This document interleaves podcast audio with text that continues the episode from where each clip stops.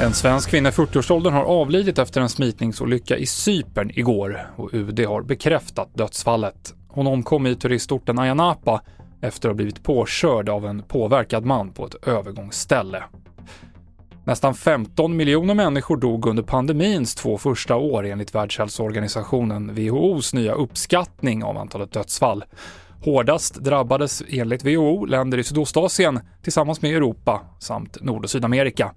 WHO har tittat på överdödligheten som beräknas utifrån skillnaden mellan dödsfall som inträffat och antalet personer som förväntats gå bort om pandemin inte hade inträffat. Och NATO-chefen Jens Stoltenberg säger i en intervju med TV4 att NATO har en plan för hur svensk säkerhet ska kunna garanteras under en eventuell ansökningsperiod till försvarsalliansen.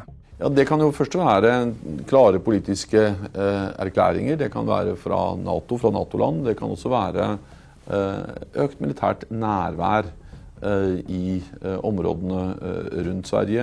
Handlar det om övningsverksamheter? För exempel militära övningar.